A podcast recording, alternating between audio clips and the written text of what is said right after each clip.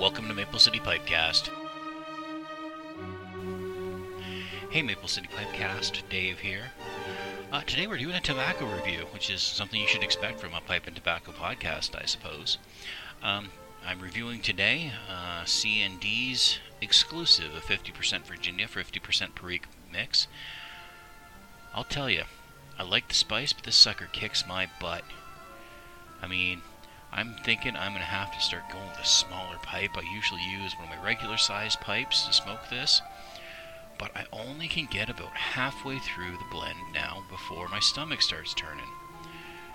Um, I don't know what it is, but I can smoke about half a bowl of this out of a regular sized bowl, and about near the end, I feel queasy. You know, like like you do when you first try a cigarette or like you do when you've drank too much and you feel the room spinning and you're about to puke.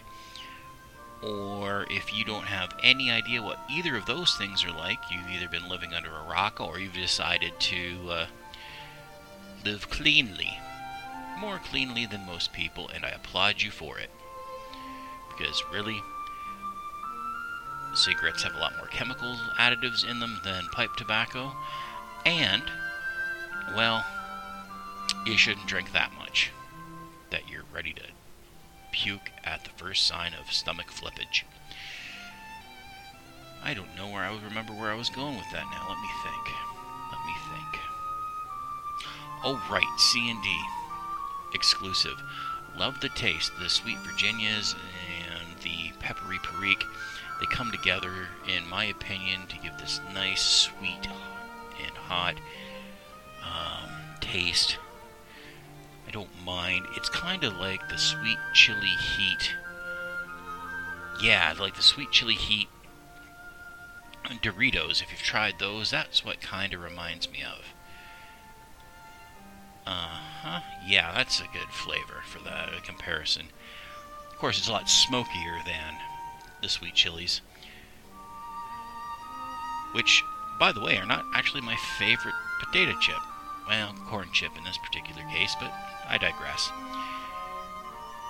You should get a hold of some. It ages okay. I think that might actually be where my issue is. What I'm smoking is around three years old. Um, when I first got it, when I first like fresh, fresh out out, out the bag because I bought it bulk, uh, I could smoke right through the bowl. But now that it's got a few years on it, uh, and it's gotten stronger over time. I think it, it's an, it's a good effect, but it's just gonna make that for me anyway, make that tobacco last longer. It tastes great. The flavors melded together well on the aging. It's just it came out stronger than I expected, which is which is cool. It just means I can't smoke as much of it at once.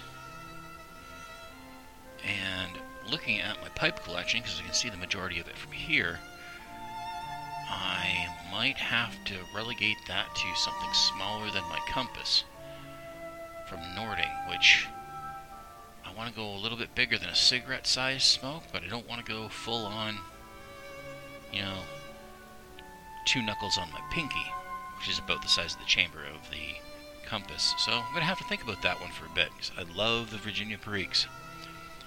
That reminds me, I need to check the Country Squires website to see if they got any Pirates Alley blended before John David got himself hitched. I'm recording this during the hiatus period where John David's off with his bride on his honeymoon, and I don't know what they've got over there. Of course, I've got to figure out how the heck I'm going to pay for it anyway because my visa got closed. Total other story. I'm digressing again, but hey, it just is what it is. Um, yeah, if you want to try it, it's a good smoke.